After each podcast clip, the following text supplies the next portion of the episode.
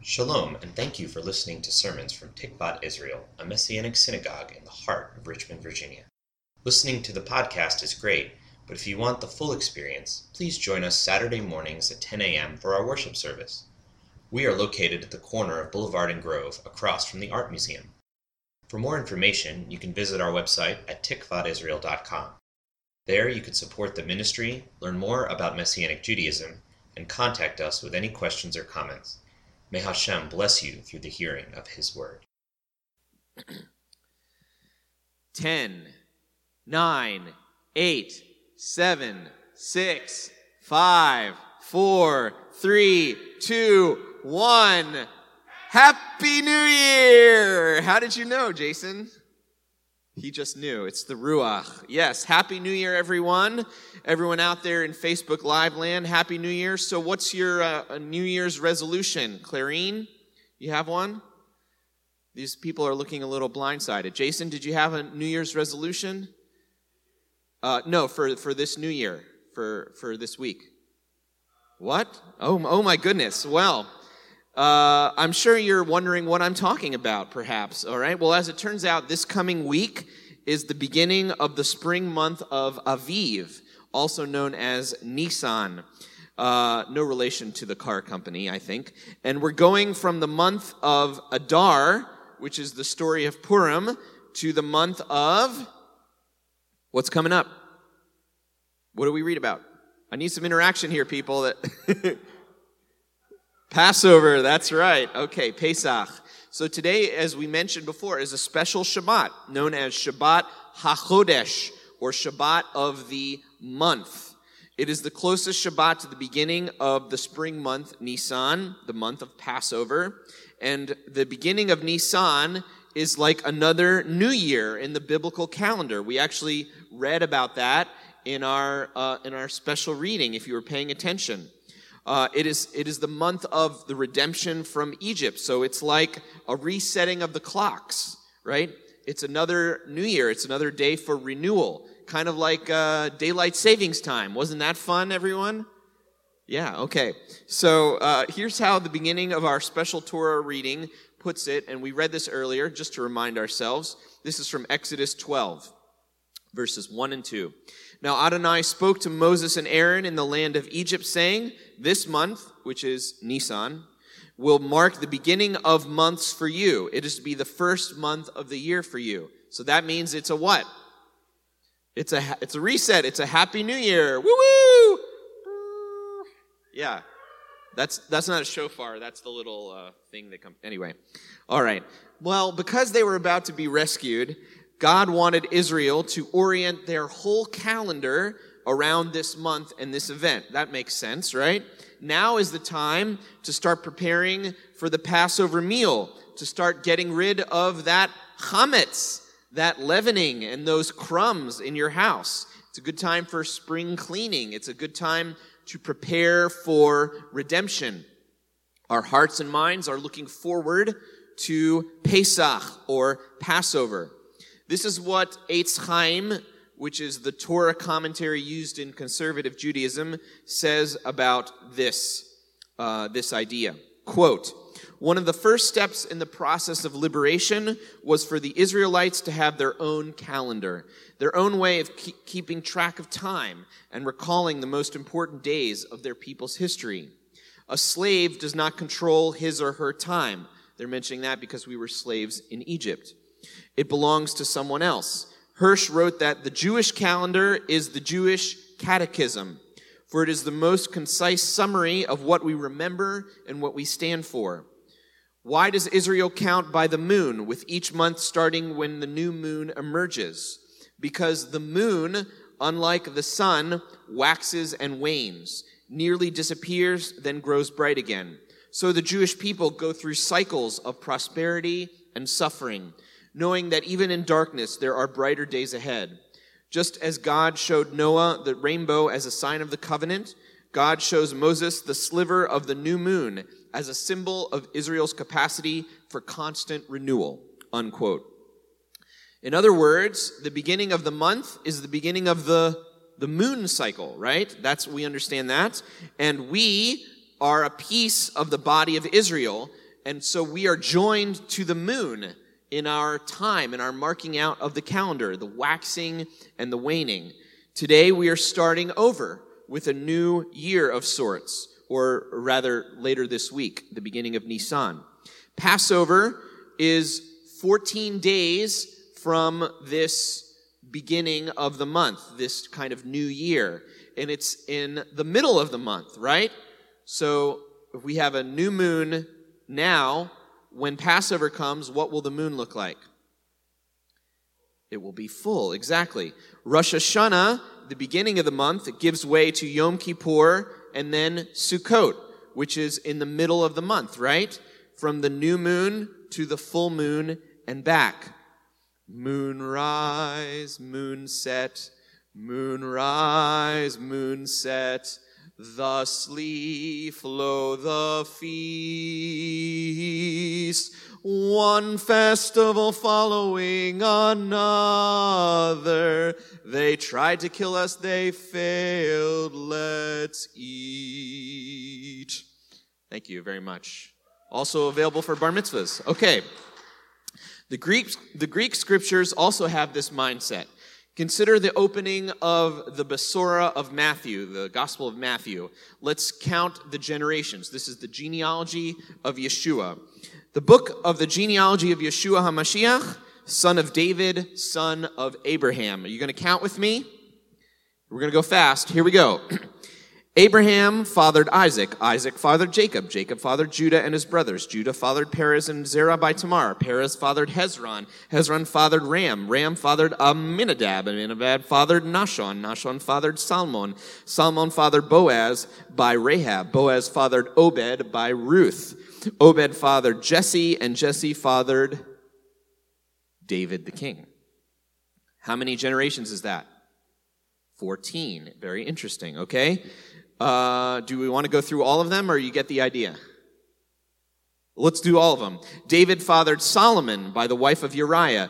Solomon fathered Rehoboam. Rehoboam followed Abijah. Abijah fathered Asa. Asa fathered Jehoshaphat. Jehoshaphat fathered Joram. Joram fathered Uzziah. Uzziah fathered Jotham. Jotham fathered Ahaz. Ahaz fathered, Ahaz fathered Hezekiah. Hezekiah fathered Manasseh. Manasseh fathered Amon. Amon fathered Josiah, and Josiah fathered Jeconiah and his brothers at the time of the exile to Babylon. Right? So we so starting with Solomon, how many generations is that? 14. Okay? All right? But we we notice we're going to the exile in Babylon. Make a note of that, okay? So we're in the exile, all right? And now we're coming back. After the Babylonian exile, Jeconiah fathered She, uh, so Shealtiel. So we'll start with him. Shealtiel fathered Zerubbabel. Zerubbabel fathered Abiud. Abiud fathered Eliakim. Eliakim fathered Azor. Azor fathered Zadok. Zadok fathered Achim. Achim fathered Eliud. Eliud fathered Eleazar. Eleazar fathered Mathan. Mathan fathered Jacob. Jacob fathered Joseph, the husband of Miriam, from whom was born Yeshua, who is called the Messiah. So starting with, sorry, Jeconiah, I should have started with him. How many generations is that? 14, okay? So, this is what it says in the Gospel of Matthew. So, all the generations from Abraham to David are 14 generations. From David until the Babylonian exile are 14 generations. From the Babylonian exile until the Messiah are 14 generations. Why does this matter? Not only is the calendar based on the waxing and waning of the moon, but the people of Israel as well are based on this. 14 generations waxing from Abraham to David, right? It goes up. Remember, and think about what happened before Abraham, right? What was happening? You had the flood, you had evil, you had the Tower of Babel, so things were kind of going down, down, and then you have Abraham, right? And then things are going up, right? And the kingdom was at the height of its prosperity when? Under the kingdom of David and his son Solomon. That's like the, the, the full moon, right? You had prosperity in the land. You had peace among their neighbors. You had justice in the courts, right? You had uh, uh, uh, restorative justice for the poor, right? Everything was going well during that time, right? But then 14 generations took us down, down, down, down to what? The kings after Solomon weren't so good, and we ended up In exile, right. Okay, so the moon wanes. That's 14 generations, like 14 days, right? And then from the exile to the Messiah, the son of David, the son of Abraham.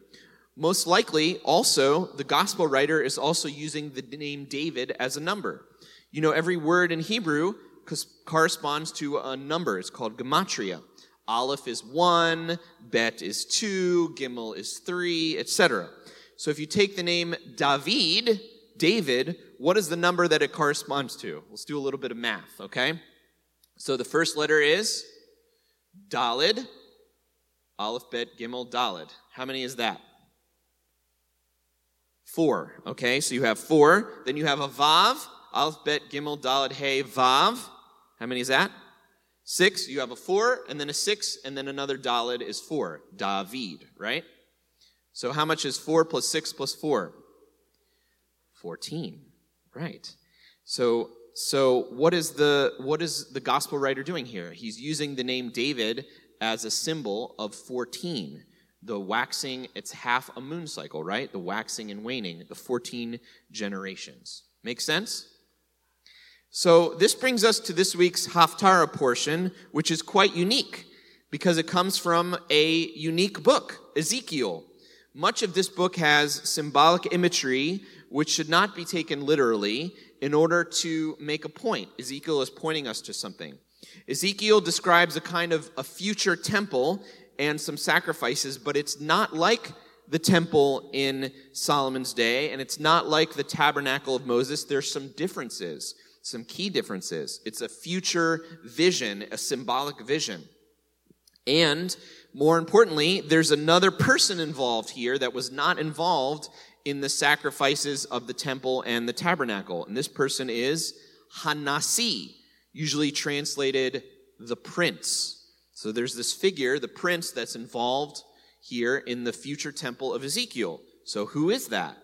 In the Haftarah portion, Ezekiel, it describes what's going to happen for the festival of Passover, but it's a little bit different. So for Shabbat HaChodesh, the Shabbat of the new month, We'll, let's start in Ezekiel 45. Here's the opening of the Haftarah portion. Um, and we read a little bit of this earlier. All of the people of the land must give this contribution to the prince in Israel.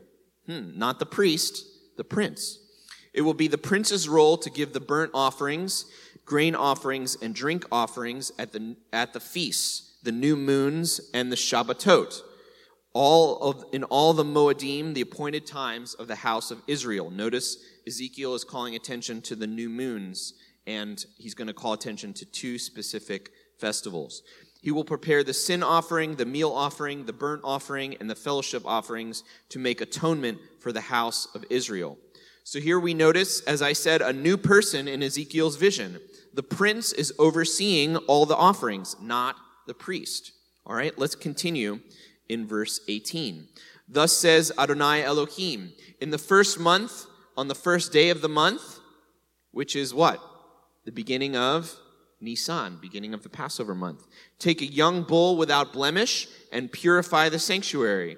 The Cohen will take some of the blood of the sin offering and put it on the doorposts of the house with a capital H, and upon the four corners of the ledge of the altar, and upon the posts of the gate of the inner court so you will do on the seventh day of the month for everyone who sins unintentionally or through ignorance. So you will make atonement for the house with a capital H. So this is different from the first Passover sacrifice. How? The first Passover, they take the blood of the lamb and where do they put it? On the doorposts of their house, right? There where they live. But this is in the future vision of Passover, where is it? It's on the doorposts of the temple itself the house of the Lord. It's sanctifying the space, purging the space of the holy temple. Let's continue. In the first month, on the 14th day of the month, right? So this is the fullness of the moon. What happens? There's a festival. Pesach, right? You will have the Passover, a feast of seven days when matzah will be eaten. On that day, the prince will prepare a bull as a sin offering for himself and for all the people of the land. Someone say that with me. for himself and for all the people of the land. Who's preparing that? The prince, not the priest. He will prepare a burnt offering to Adonai for the seven days of the feast seven bulls and seven rams without blemish daily for seven days, and a male goat daily for a sin offering. He will prepare a grain offering, an ephah for a bull, an ephah for a ram, and a hin of oil for each ephah. He will do this in the seventh month, on the fifteenth day of the month, during the feast for seven days, for sin offering as well as burnt offering, grain offering as well as oil. Okay? Did you catch? There's another festival in here. Did you catch that? Normally, the priest does two offerings. So in the Torah, it says the priest goes in and does an offering, one for himself, and then next for who? The people of Israel. Right. The prince, Hanasi, here in Ezekiel's vision, only does one offering because he is included among the people. He is identifying with the people of Israel. And so let's look at this other offering that is mentioned. I said it was in the seventh month on the 14th day in the middle of the month. What, what festival is that? Sukkot. That's right. And it happens to be exactly six months from the Passover sacrifice in the first month, right? In the middle of the first month and the middle of the seventh month are exactly six months apart. In other words, the entire calendar in Ezekiel's vision is based on these two major festivals. Ezekiel's temple vision mentions Shabbat, it mentions Rosh Chodesh, the beginning of the month, it mentions uh, the, the new months, which are marked by the moon, but it doesn't mention any other festivals that are in the Torah, any other sacrifices. The Torah talks about sacrifices in Shavuot, Rosh Hashanah, called Yom Teruah, the Day of the Trumpet, Yom Kippur, obviously very important, the Day of Atonement. Ezekiel skips over all of these. But why? What does he have? He's got Passover and he's got Sukkot. Ezekiel is an exile book. It opens up in the beginning, and they're outside of the land. They're scattered among the nations for gross sin and rebellion. And Ezekiel is celebrating his 30th birthday when he would finally get to become a priest. But there's no temple. The temple was ransacked. So guess what? He's out of a job. His entire calling and vocation are waylaid because why? Because they're in exile. He's a Cohen, he's a priest without a temple. I can't think of anything worse than that. I'm sure many of us can relate to old Ezekiel, right? Because of this global virus, many industries have been affected, and many are anxious and concerned. Schools have been shut down, businesses have been shut down or slowed down, kind of like the exile that Ezekiel experienced. But then, in Ezekiel 1, after we're seeing this sad picture of this priest without a temple, guess what? He has one of the most famous visions of what I like to call the God mobile, right? The chariot where the presence of God, it, it's supposed to be, where is it supposed to be? It's supposed to be in the temple, right? It's now appearing to Ezekiel in what is modern day Syria, the river Kebar. The idea is that God is present with us in the exile. In times of anxiety, when we're far away from God, what does He do? He moves to be even closer. God does not practice social distancing. Baruch Hashem, right? Because we need his presence. Psalm 34, verses 18 and 20 puts it like this The righteous cry out, and Adonai hears and delivers them from all their troubles. Adonai is close to the brokenhearted and saves those crushed in spirit. Many are the distresses of the righteous, but Adonai delivers him out of them all. Perhaps we can meditate on these scriptures this week, right? That God is close to those that are that are hurting, that God would bring shalom into our hearts and into the hearts of our loved ones. Amen. So, we see with Ezekiel, he's emphasizing these two holidays, right? Which are what? Pesach and Sukkot. So let's think about Sukkot. What is that all about? That is the season of joy, what is God doing? He is tabernacling with us. It's God with us. And then we have the joy of Passover, which is when God rescues us. In the future temple vision of Ezekiel, we spend the entire year going from rescuing to the presence of God with us and then back to rescuing. That's his vision for the future temple. The divine presence remains even in exile with God's people. The temple might be destroyed, but we envision the new temple whereby he protects us from destruction. He rescues us from destruction.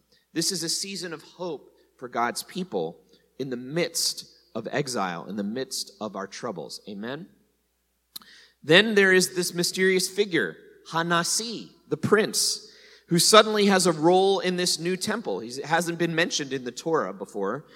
Jewish scholars say this figure represents the seed of King David.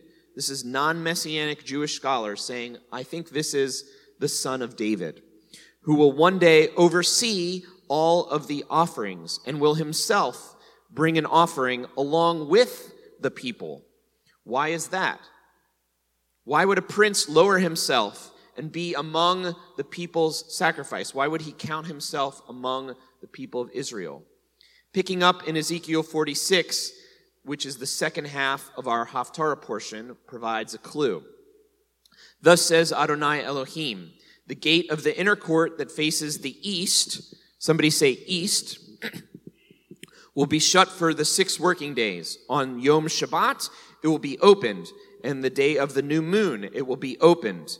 The prince will enter by way of the porch of the gate from the outside and stand by the post of the gate.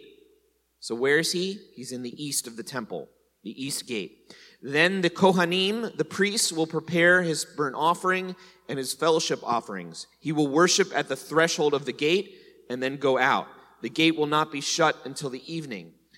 Then it says, the people of the land will worship at the door of that gate before Adonai on Shabbatot and new moons.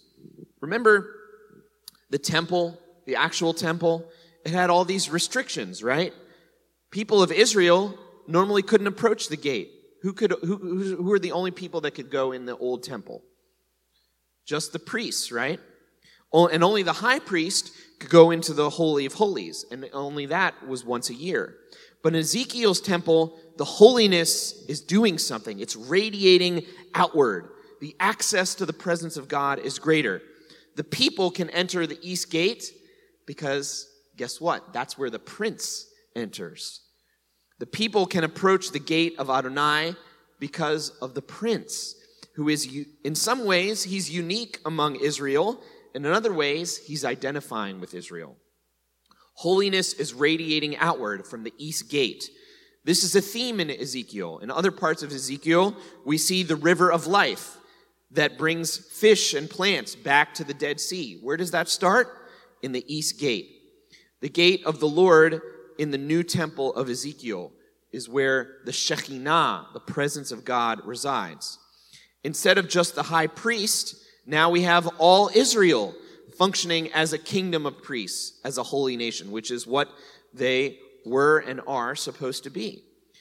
There is no ark in the temple vision. If you read all through Ezekiel, you won't see an ark anywhere. I thought that was important, right? Why is that? Because the presence of God goes beyond the holy of holies, beyond the ark, where where uh, where the ark would be but rather it fills the whole temple and then it spills outward. Instead of just the temple, the entire city is holy, filled with the presence of God. The east gate is where the pre the, the prince, who is the vice regent of God, he sits and offers his sacrifice along with the people, and then he goes in and comes out with them. The prince lives among his people. This is what is referred to in the Psalms when we speak of the gates of righteousness. Have you ever read that or sung a song about the gates of righteousness and wondered what that meant? This is the eastern gate in the future temple of Ezekiel. and uh, let's, uh, let's read from uh, that scripture here. Open to me the gates of righteousness, that I may enter through them and praise Adonai. This is the gate of Adonai. The righteous will enter through it. Right? Does that sound familiar? I think there's a Ted Pearce song that, uh, that we sang in this sanctuary that has the same idea. So let's sing this to the tune of Ted Pearce, this phrase, and imagine ourselves entering the presence of God in the temple of Ezekiel, along with the prince who is Yeshua the Messiah. Open to me, open to me, open to me the gates of righteousness. Open to me, open to me, open to me the gates of righteousness, and I will go through them. And I will praise the Lord and I will go through them, and I will praise the Lord. Amen. Thank God for Ted Pearce. Amen. uh, well, let's pray. Avinu, thank you that we can enter the gates of your righteousness um, because of the Prince of Peace, Yeshua the Messiah, because he has offered a sacrifice uh, and, and partakes in the sacrifice of his people, O God. And we identify with him, and we can enter the future temple of your, your splendor and your glory. And uh, we can uh, experience your presence even in exile, even in uh, quarantine. You can be there with us. Even when we're struggling, you are there with us. You are the God that is present tabernacles with us in Sukkot and the God that rescues us in Passover.